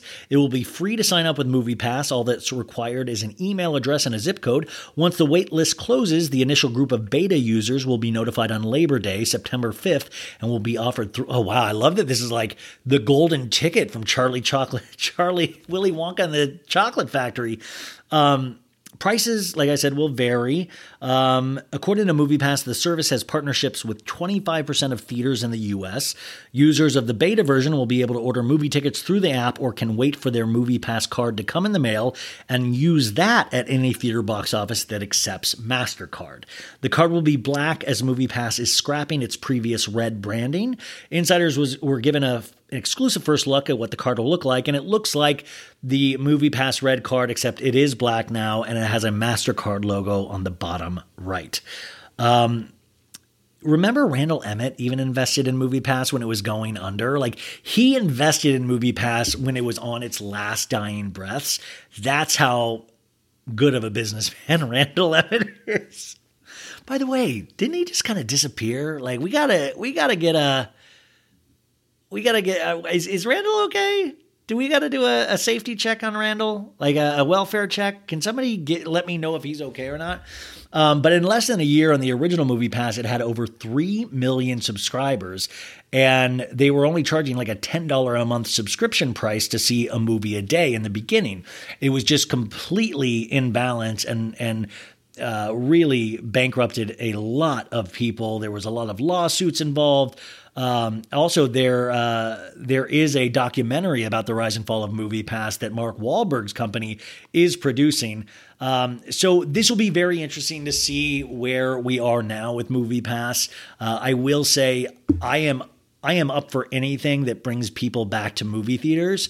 I know it might be a concept that is not as safe anymore, seeing what we have dealt with over the last couple of years but just from a nostalgia factor. And there is just something so magical about a movie screen, about something, you know, a big movie screen. And especially I live in Los Angeles. So, you know, it's not as special here sometimes, but I remember in Kansas, that was my ticket to, uh, to magic, you know, that uh, like, you know, to see the world. And, now we have so much cable and so much streaming and all of this stuff, but I want this just romantically to exist. I romanticize these things. There's something so exciting about sitting there and watching 30 minutes of previews if you go to AMC. My God, AMC, 30 minutes of previews. Come on. I mean, I like previews, but 30 minutes? That's a long time. But I want things to bring people back to the theaters. I mean, concerts have really made um, a huge resurgence concerts are selling right and left for the most part, but movies still haven't fully bounced back, except for blockbusters. Matt Damon was on Hot Ones uh, recently, and uh, the the uh, head guy, who's amazing, uh, asked Matt Damon a question about why they're not making movies like they once were, movies that were, you know, like the the host said, movies that felt like they were for me. And Matt Damon actually had, it was this great clip where he explained that, you know, uh, in the like what 2010 or something, he, he wanted to make a movie with Mike Douglas, Michael Douglas about um, Liberace and his uh, boyfriend yeah, Liberace was gay. Sorry to let the cat out of the bag. But it was like this great film. It actually uh, eventually made it on HBO behind the candelabra. Great performances. Matt Damon was amazing in it. Michael Douglas amazing in it. But he talks about, you know, this was a $25 million film, right? About Liberace and his boyfriend. And you have these, you know, really two big actors, Michael Douglas and Matt Damon. But the producer told Matt Damon, okay, I'm going to put up the 25 million for this movie. That also means I need to put 25 million dollars into P&A, which is print and advertising, to show people that this movie exists, right? So that's 50 million dollars right out of the gate.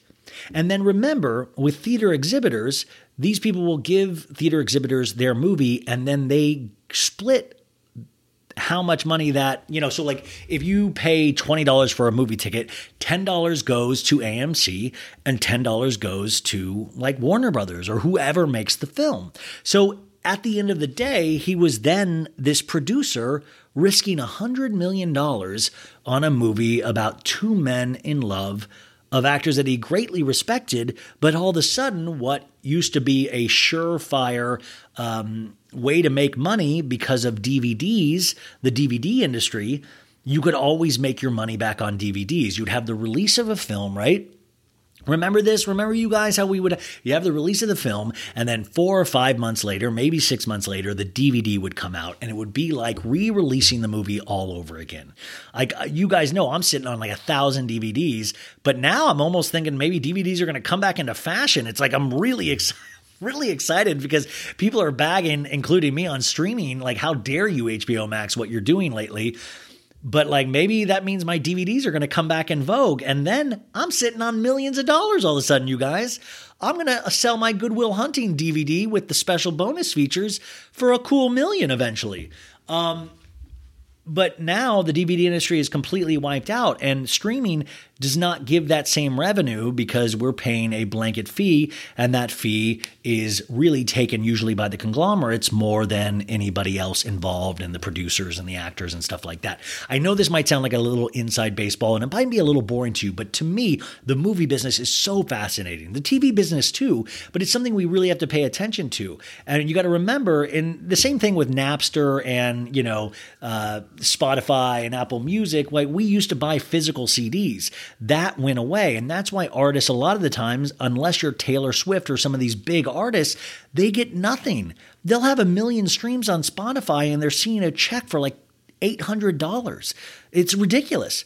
And uh, it's a really hard time. And I don't mean to be like boo hoo to be an artist because remember, only 0.5% of artists out there make this exorbitant living living you know the tom hankses the jim carreys the denzel washingtons all of those people. And the same with music. But the remaining 99.5% sometimes just eke out a living I mean, the amount of actors in Los Angeles that are below the poverty line that don't get to just be actors, I mean, it's the majority of them. It is really scary to be in that place. But I remember that. I remember like I'd rushing out to pay $20 for a DVD when it came out because I loved the movie so much and I wanted to own a piece of it. I wanted something tactile in my hands. So I found this clip really fascinating explaining why things are going down. So that's why the movies that you see now, the movies that hit the theaters usually sometimes are very homogenized. You're going to get the Marvel movies, you're going to get the Disney movies, you're going to get the cartoons, you're going to get these things that are guaranteed blockbusters. But sometimes the subtlety is lost, right? Sometimes this these interesting ideas that are a little left of center that might not speak to everybody, but they might speak to you, we don't get as much of. I was talking about that A24 film, Everything Everywhere All at Once, that I found just really beautiful when I watched a couple months ago. And that is considered a hit for A24, and it only made $69 million. Now, opposed to that, top, uh, the new Top Gun made over a billion dollars. It's a, a, really skewed perspective, but I, I hope people and artists and creators keep fighting for these ideas to get out there. But it's a really, it's like the Wild West again in terms of this streaming, and it's being upended with this new HBO Max deal. Okay, Thank you for allowing me to geek out, folks. And now back to our regularly scheduled programming. Hey guys, have we talked about how Freddie Mellencamp sucks? You guys, Freddie Mellencamp, she has the uh, hit podcast Two T's and a Pod. Uh, with uh, Twats, as we call it, with uh, Tamra Barney from Real Housewives of Orange County. Now, I was reading the reviews today because I was like, what because I just never hear a positive thing about Freddie Mellencamp, except that her dad, I don't know if you guys know this, her dad's John Mellencamp, the singer. And she always just seems to stick her feet, all all of the feet, and I do this myself, in her mouth hole. And always says just horrible things. And we were talking about this, I think, the other day, where her most recent uh, trauma is that uh, she said about Lisa Vanderpump's. Um, we were talking about Lisa, you know, Lisa Rinna's mom, Lois, and giving her grace with her behavior because she's going through grief. And a lot of people pointed out that on, well, you know, was it like season nine or something when Lisa Vanderpump's brother had killed himself, um, that Teddi did not extend that same grief to Lisa Vanderpump. And then Teddi, being Teddi, is like, yo, I did not know that she even had a brother. She never talked about him and like kind of like really snotty. And um, so then, and this is horrible. And we're going to get in. This is the section we're going to get into the fandom of Bravo, uh, or what they want us to believe is the fandom of Bravo. Who knows where the truth lies? Probably somewhere in the middle. So uh, I'm reading an article from Showbiz Cheat Sheet. Freddie Mellencamp experienced swift backlash over the recent remarks she made about the grief Lisa Vanderpump endured on Beverly Hills when her brother had died. Uh, Vanderpump's final season of Beverly Hills was mired in sadness as she grieved the loss of her brother. Mellencamp filmed a scene with Vanderpump where they had a heartfelt discussion about her brother's death. But Mellencamp recently said on her podcast that the Beverly, the Real Housewives of Beverly Hills didn't give Vanderpump grace when it came to her brother's death because they didn't know much about her relationship with him, adding that the cast didn't know Vanderpump had a brother. These remarks went viral, and many fans were furious. Mellencamp and Tamra Judge, uh, sorry, not Tamra Barney, Tamra Judge discussed the anger Lisa Rinna exhibited this season on the podcast, sharing that they believe her anger stemmed from the grief she experienced following her mother's recent death. Quote, I do know the relationship with her mom was extremely strong, Mellencamp said about Rinna. Totally. Two things can be true at once. I do know the fact that we did not give Lisa Vanderpump grace after her brother passed, she recalled, and we had never even known she had a brother. She had no relationship with him and didn't speak to him. We got killed for not giving her grace. Also, the use of the word killed when you're talking about somebody that actually has committed suicide, really disgusting and shows what a pea brain we're potentially dealing with with Freddie Mellencamp. Remember, this is somebody that you have to ask permission to eat like a cucumber slice adding that uh, if a housewife was dealing with a death, Mellencamp said she would give them more grace. This is like this inflated, inflated sense of housewives' ego. Like, Teddi, nobody truly cared about you in this, you know, giving you, like, Teddi, you're neither here nor there. It was like everybody else that kind of mattered. Quote, and I know with LVP, I did not because I was like, you'd never spoken about him.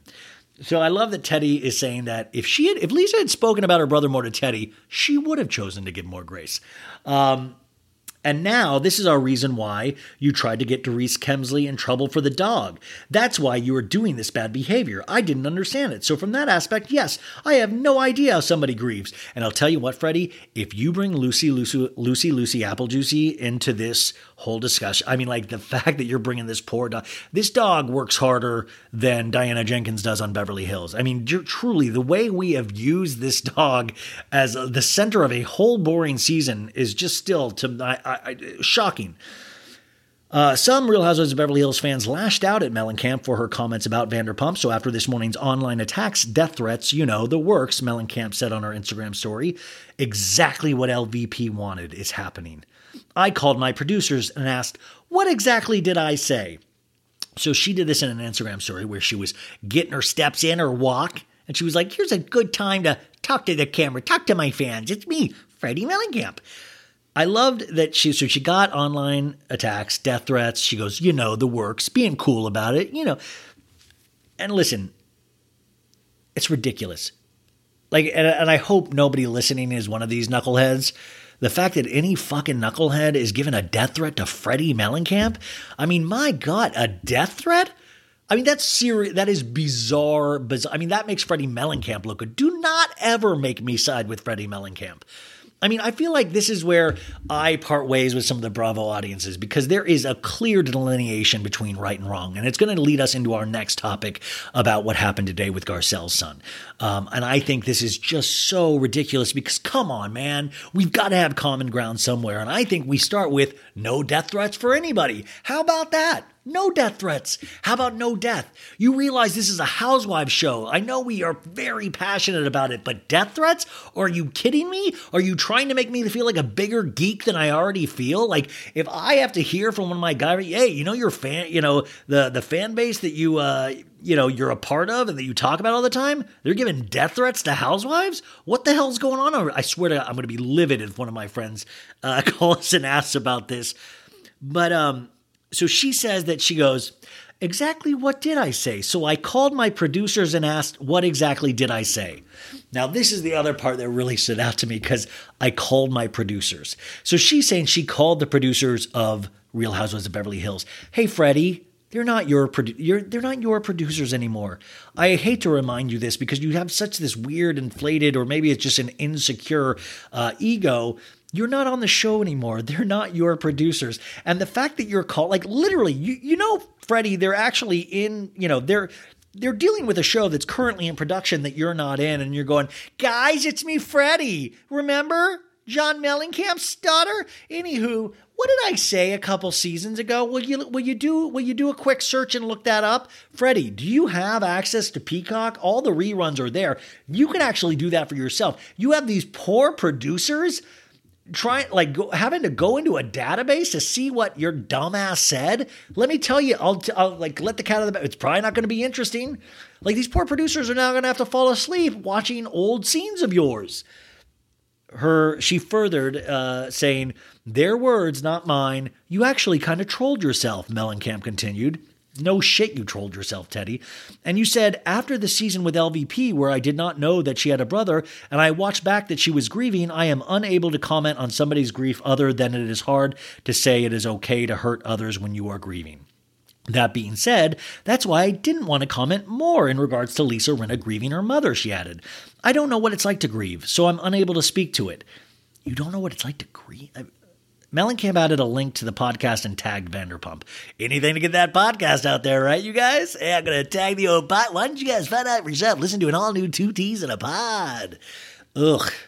Ugh. Lisa Vanderpump responded by tweeting, Okay, let's move on. I said what I had to say. No viciousness, please. Listen, you guys, you Freddie Mellencamp fan or whoever, you're making Lisa Vanderpump look good here. You're you're making the possibility of a Lisa Vanderpump return more and more likely the more you push this shit, and especially leading into the Rinna Diana Jenkins of it all. It is a mess. It is toxic. I love talking about it still because it is just so ridiculous that I think it is beyond. Like it is so fun to make fun of. Like I never want Lisa Rinna, or even I want Diana. The fact I want to, I want to do my horrible Diana Jenkins impersonation for the end of my days. Like I don't know why everybody. I am the star of the show. It is me, Diana Jenkins. I have three lines every episode, and they are the best lines. And my child, my son Asher. Oh, I mean, I mean my lover, my son, my Asher. He's on with me. Um. So, uh, also then uh, Freddie on her two T's in the pod, she had to open the pod with an apology which you always know it's not it's not great. Um, I want to read you a couple of the reviews because then I went to the reviews because listen, these are and by the way, if you like this, leave a five star review, you guys.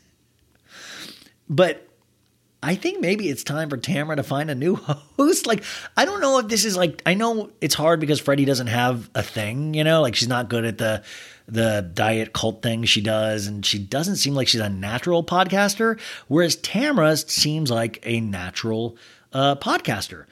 Um, so here are the. Uh, oh, I'm trying to see. Oh my god, their episode today was 29 minutes. Their episode Monday was 42 minutes. Oh my god, this is dude, I could do this with two hands. Okay. Here's some reviews, just recent reviews. Four out of five stars. Now that's a good one. Cannot stand listening to Teddi discuss Real Housewives of Beverly Hills. She is so biased for her friends on there. Her opinion never correlates to the majority of Real Housewives uh, fans. Just like Tamra will not be commenting on Orange County, that's supposedly the deal. Teddi, even though canceled from the series, should not be giving her prejudiced opinions on Beverly Hills. I completely agree. If you're a podcaster, try to find other uh, shows to talk about in the Housewives universe. Try to give us your behind the scenes things, but you can't do that about your friends. Uh, here's a, a one. It, it just says, "Yikes!" One star.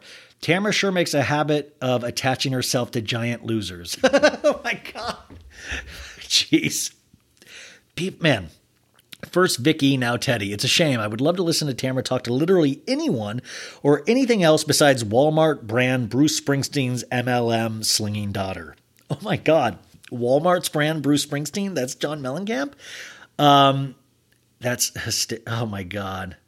Wow. Um, this is and the, this user's name is Titan Uranus 420. Uh, continues. Save your time. If you want to listen to a Housewives podcast, try Watch What Crappens, Danny Pellegrino, or Reasonably Shady. How dare you, Titan Uranus? Please listen to mine. Uh, now here's a positive one. Best Bravo podcast around. Ah, Lisa Rinna. No, uh, here's one. Tamara should get a new co host, one star. I listen to this podcast solely because of Tamara. Teddi is still just as desperate and annoying as she was on Beverly Hills. For having a whole brand based on accountability, she takes none. She's so biased and blindly defends her friends on the show and slams everyone who has crossed her. I love Tamara, but Freddie is pretty insufferable at times. Uh, okay, here's one former listener, one star. I only started listening for Tamara, but what but that just isn't enough anymore. Teddi is incapable of giving an honest opinion of Beverly Hills. Um, these are all pretty similar. Desperate, one star. Teddi, your disgusting talk about LVP's brother. I hope you lose your podcast job. I'm done listening. And Tamara will throw you under the bus to keep her job with Bravo. One star, unsubscribe because of Teddi. I liked the show before, but I realized more and more that Teddi is a hypocrite and one sided. Um, okay, here's another one. Trash, one star. Wow, God, this is almost even bumming me out. I hate my own bad reviews, but man, Freddie, maybe it is time to change course. Maybe don't talk about Beverly Hills, especially if you want to keep this. Unless I just don't want her thinking that she's like, I'm the Howard Stern of uh, of Housewives podcast. I'm really getting in there, really upsetting people, kind of riling it up, and the ratings are great. And that's what's sad about podcasting or kind of anything, right? Is that if you uh, hear that there's a train wreck, you want to hear it with your own ears. You want to go rush over there. So a lot of their listens are hate listens, which we should talk about at some other point, is that so many shows, podcasts, you name it, are successful because the majority of them sometimes are just hate listens. Like, I truly wonder sometimes how many people hate listen to me. And I guess a listen is a listen, but man, don't I, I would rather have an audience of people that, that, kind of liked it or that we were communing about something, you know? So that leads us to today. And today is what we call a gigantic mess. Now, I'm going to try to take you through this, um, and a lot of great uh, Bravo Instagrammers uh, kind of stepped up and were able to tell the story in a very clear and concise way. Whereas always, I tried to make as many fart jokes as I could. but um, it started where Jax, not Jax Taylor, but Jax Garcelle's son, he's 14 years old. And he started getting what we call bots. And bots are something where you can buy and they will post whatever you want them to post. They'll like a post, you can buy followers. Remember, you can buy and there's actually this thing that you can you can go to a website and you can put in my name, you can put anybody's and see how trustworthy their account is. See how filled with bots their account is. By the way, I've watched some fellow Bravo accounts that I've seen go up 3,000 people in one day, and you're like, oh shit, they probably bought followers. I am proud to say I have never bought followers, even when I've been desperate to get my numbers up, which is just such a sad commentary on me. Um, but you can always tell when somebody buys followers. Anyways, you can buy comments, you can have people attack people, but they're called bots or bot farms. And Jax said, I'm 14 years old. Leave me alone, please. And here's the some of the comments. Tell your mom to leave Erika alone. Erika is telling the truth. Garcelle loyalty has conditions. Sutton can show all her bad behaviors. Garcelle ignores them all. Can you please stop critiquing and belittling Diana with her grammar? Your whole family are immigrants. Garcelle, worry about the real being canceled and leave Erika alone. This is on her son's Instagram post. This isn't on Garcelle. They were sent to her son. And that is just so gross. Why is your mom obsessed with Erika's alcohol intake? Shouldn't she worry about your brother Oliver's drug intake instead? That's disgusting. And this goes on for miles, you guys. Team Erika, Team Diana, Team Lisa, Team Kyle, Team Dorit. By the way, you flippin' bot idiot, don't name all the people that, that are potentially the bad guys in this. Your brother Oliver is a drug addict, but your mom is calling Erika an alcoholic and making her look bad? Make it make sense. But they actually didn't put the make, it just says make it sense usually these are foreign entities these bot farms so the uh, the grammar the use of language is a little off sometimes but it's all at the same time. It's all just gross and disgusting and it continues forever. Now lisa rinna pops up because this lady needs to get in there immediately. Hey you guys we're doing a tv show. We try to entertain you. We do. Why can't you treat it like wrestling for god's sakes? Love us. Love to hate us, but leave the kids alone. What I what, I was just sent about Garcelle's son is disgusting and unacceptable. What I heard happened to Portia, Kyle Richards' daughter, is disgusting and unacceptable. What you said and done to my own kids is disgusting. The threats to the pretty mess's son, Erika's? I didn't even know about those threats. And I'm sure all of the other beautiful children. They didn't sign up for this. What are we doing? The kids, all of our kids should be off limits, so stop it now. Enough is enough. I agree with Lisa Rinna, right? And how many times have I said this on this show in particular? I view this show like wrestlers. Pro, you know, it's like there's villains, there's heroes, all of this stuff. And part of the fun is in having a villain, and part of the fun is looking, you know, having a housewife that you root for. And unfortunately, we're all over the place. We don't even agree on our favorites anymore. But also, it's hard to hear this from Lisa Rinna because, you know, she was also uh, thought it was, you know, hysterical. She was one of the people that pitched in when Erika Jayne was telling this same son, Jax, to get the fuck out of here, get the fuck out of here, kid. Remember at Garcelle's birthday? Leave the kids alone. Like, yo, the call is coming from inside the house. And also, I hate to say this, but I do believe I have firm reason to at this point say I don't trust Lisa Rinna as far as I could throw those honking lips. You know what? I, like, she seems like weirdly involved and like at the i was just saying this on yesterday's episode there's this whiff of desperation right now with her where i don't know if she's had talking tos but she can't seem to not be involved in some kind of drama around housewives she can't leave it alone it's like this weird tic, a disorder almost, that she cannot leave well enough alone. And I think in the end, it is going to cost her. Each day, I get more and more certain that she will be put on pause. And I went into the season thinking we would get Lisa Rinna kind of forever. And I want to also make that clear. And I made that clear in my statements uh, that I was saying on Instagram today. Because what I wrote was that I said, listen, as far as the housewives kid things goes, I think it's obvious to leave them alone. Truly deranged if this comes from quote unquote fans. Pick on the housewives, it's that easy. This is sports. Have your favorite players and least favorite players. But if this is coming from someone in the housewives circle, I think this needs to be rooted out. I believe bots can be traced with IP addresses. Now I know there isn't any desperate housewives that would ever consider doing this. Dot dot dot. Beverly Hills continues to be toxic this season. From that weird Patrick Summers kid who tried to implicate Kathy but then said he was working with R- to now trolling Garcelle's kids with bots. I, for one, don't want anyone gone from the show, but if this show is now a game, there needs to be rules in place. You need to play within a framework. And that's what we we don't have like you know if if this is a game if they're treating it like a game if it is like some form of hunger games right now then they need to play by some rules.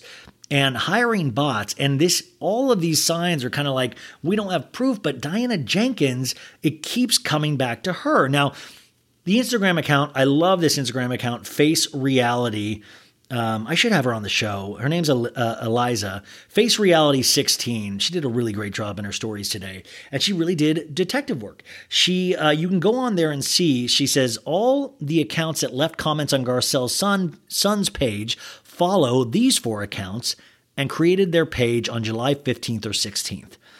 Okay, so she's saying that all of these followed these four accounts. She like she went in and you could see the Instagram research she did.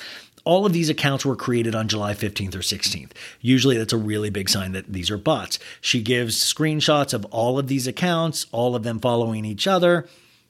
And usually you'll go to their account, they'll have one photo and they'll have one like, just to prove that they're quote unquote an account. Uh, we all have bots following us of some sort. I think you guy anybody does. It doesn't matter what account you do.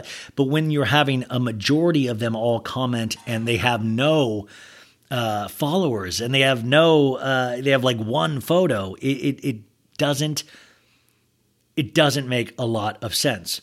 Uh, two of these four accounts that she pointed out have changed their names multiple times because the app will tell you about that. Garcelle then commented, I'm usually a very strong woman. I've been raised to be strong. My life has taught me to be strong. But when it comes to my kids, it hurts. It's not okay. I've been in tears all night. It's just a TV show. People scream at your TV, throw something at your TV, TV, but leave our kids alone. And Garcelle also, this has to stop. They're just kids. And that's so sad. But Face Reality 16 also pointed out something that we all have known. If you like, it, it's very easy to buy IG comments. You can get 75 custom comments for the low price of $24. Now, if you are rich and Diana Jenkins is very rich, maybe you could buy millions. And then it's really simple. Face Reality 16 takes us through this, shows that you can put in an account name and you can pick the specific posts you want all these comments. And you can enter the comments, and it's in these very easy boxes and as many comments as you want from as many different accounts as you want. Do you guys see what I'm talking about? And then all you do at the very end is you check out and you pay. It's wild.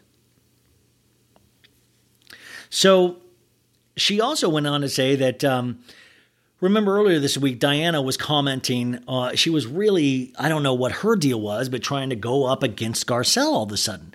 Was really not letting things lie, even though she really wasn't a big part of last week's episode at all. She had an Instagram account says, hmm, my grammar and spelling might be off for sure because she misspelled Garcelle.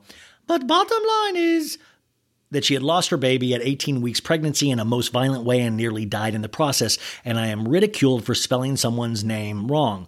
Fascinating what fan favorites get away with. Go on, trolls, do your worst. Oh, wait, you already did that. Now, trolls she is speaking to, but if you look at that, the trolls for these comments I mean, some of these comments didn't come from me, but I know the people that they did come from. They're not hiding behind any bot accounts or anything like that. But if Diana thought that there's no way I could be getting this much negativity, I'm an amazing person, right? What if she is so checked out? I'm just throwing thoughts out here. What if she thinks she is this huge star? So there's no way that she would be getting hate comments. Yet all of these hate comments keep showing up. Well, they've got to be they've got to be bot comments, right? Then why can't I do the same thing to Garcelle? Now, the only problem being, like I said, is that these comments to Diana, you can prove were not botten. You know, they were real comments. And Garcelle is having, like a sports player, a good season where she has her detractors, sure, but she's got a lot of love out there, more than any other season Garcelle has had thus far. Um, BravoandCocktails.com writes, um, just when we thought this West Coast housewife couldn't go any lower, she did. She hired bot accounts to go after the fans' favorite 14 year old child. If you actually click on the profiles that are leaving nasty comments, they all have less than 20 followers and are using generic stolen photos on their profiles. Also, notice how comments they are leaving are saying the exact same thing, just phrased differently. So, this is off the Bravo and Cocktails uh, website. You know, this is all gossip, and, you know, you never know you know, these, you never know what to believe, but that was there. Um, and uh, Chadwick, uh, at O Chadwick, I follow him on Twitter. He ran quite a few of these accounts through BeenVerified, which is an account that uh, can trace bots, and they're all bots. There's no traceable online history. Um, it's just interesting that it's happening after these this weekend's posts where Diana was going kind of going apocalyptic against Garcelle. Now, then this is even more fascinating. If you put Diana Jenkins' own account into this thing called Hype Auditor, it'll give you an audience quality score out of 100. and it'll usually tell you of like, you know, what is the percentage of bots that you have. Now, just if you have a percentage of bots doesn't mean that you bought followers. It just means a lot of bots followed you. But guess what her audience quality score is out of 100?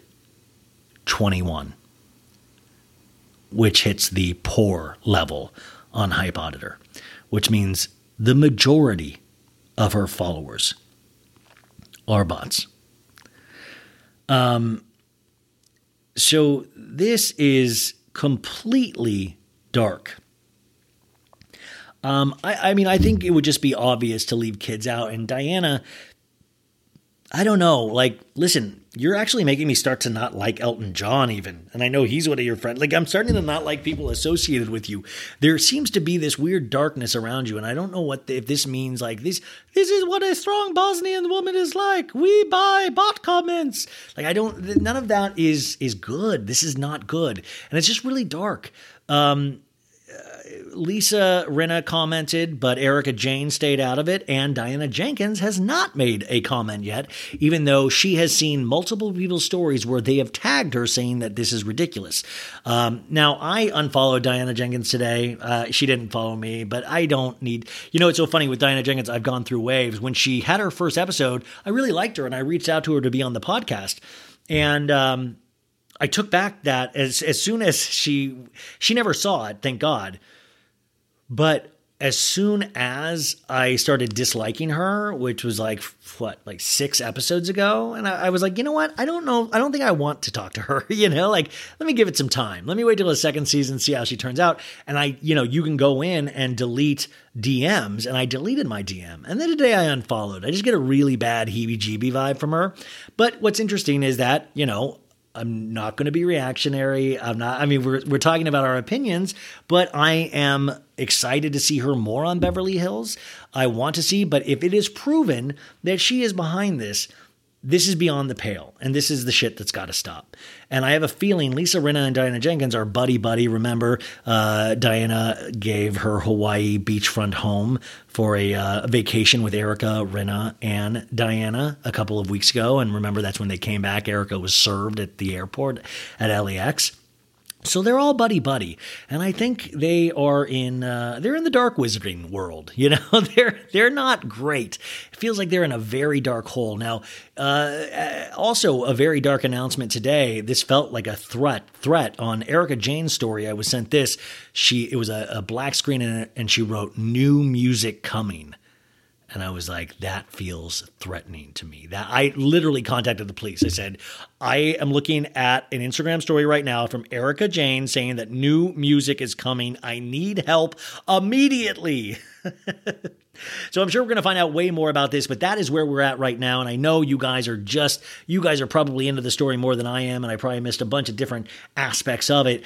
But, um, I'll keep uh, you posted as soon as new information because it has been a wild day. It just sucks because I think we're such a fun, loving audience, or can be, and this really deflates things when things get you know this serious and you bring kids in. And I got to tell you, one of these comments that I had read, I mean, talked about curb stomping, and I just talked to some really disgusting racist shit, and we're all and I know you guys are. I'm not, ta- you know, not talking to you, but it's just, it's really alarming. Like, this is housewives. This is housewives. You know, let's all laugh about this together, and we can learn things, sure, but let's try to laugh as much as we can. Um, also, I wanted to uh, end on a more positive note. Of I found the second season of Only Murders in the Building, the Hulu show with Steve Martin, Martin Short, and Selena Gomez, I found it really just a charming as hell show. I find it so charming that show. It's ridiculous at times. Um, it's completely not realistic in so many ways, but it's a world that every time I turn on, I really love being in that world it really makes me feel good inside. And, and that's what good TV should do, right? There's something really charming about Martin Short and Steve Martin, of course. We grew up with them, so we trust them. And Selena Gomez is a great addition, and it's a really great threesome. Now, this season was not perfect by any stretch of the imagination. Amy Schumer was in there, and it was kind of a weird part, and then she just disappeared. I am not a huge fan of Cara Delevingne, uh, you know, but through all of that, they still managed to tell a really good story. It's not something that completely blew me away, but it's something that I was really, I watched with a smile on my face, and most episodes were the same way. But there were also very endearing, touching scenes, which I love, that they kind of skew that line between ridiculous, bizarre humor and then these really touching scenes. Uh, you know, Nathan Lane had a, amazing scene with his deaf son that I found beautiful. Um, so I'm so excited for a third season because it sets it up for one. Because Paul Rudd will be joining the cast of Only Murders in the Building for season three. He uh, is at the end of season two. Hopefully, you guys have seen it by now, and I'm not spoiling anything big. But I saw it already on Instagram posts. Um, but I love Paul Rudd. I think we all love Paul Rudd, and it just seems like well, they already have a plan for season three, and I am here for it. But I recommend that as well if you need a taste or a step away from the darkness that is Beverly Hills. You guys, this is a show. Uh, this is a show. It is a show. And that's all I can say about this. Thank you so much for being listeners of this show. I am lucky, even though I was so beat today and I talked so much but I couldn't wait to talk to you guys, and I am so lucky to have a purpose. Thank you for being there for me, uh, even though I don't get to talk with you, and sometimes you are uh, nameless and faceless, but I know you're there, and it means everything to me everything. You are one of the only things that's going right in my life sometimes. Uh, and for the 10 people that are still listening after this two hours, I want to thank you guys. I'll talk to you bright and early on Thursday. In fact, I've got to get to bed because I am now only going to get six hours of sleep because I got to wake up at 7 a.m. to interview somebody that I am very excited to talk talk to. Uh, so I can't wait for you guys to hear that too. Um, thank you. Please leave a positive review. Join the Patreon, five bucks a month. You get so many other episodes that are not on here. And of course, you don't need them, but it does help me out and it helps uh, Maritza, Sandra. It, it, it's a good thing. So join that as well. And, um, also, what the kids are watching is my new children's podcast. Uh, leave a positive review for that. There's so much, you guys. I'm so sorry of all the stuff I ask you to do, but thank you, and I'll talk to you on Thursday. Have a great day. Betches.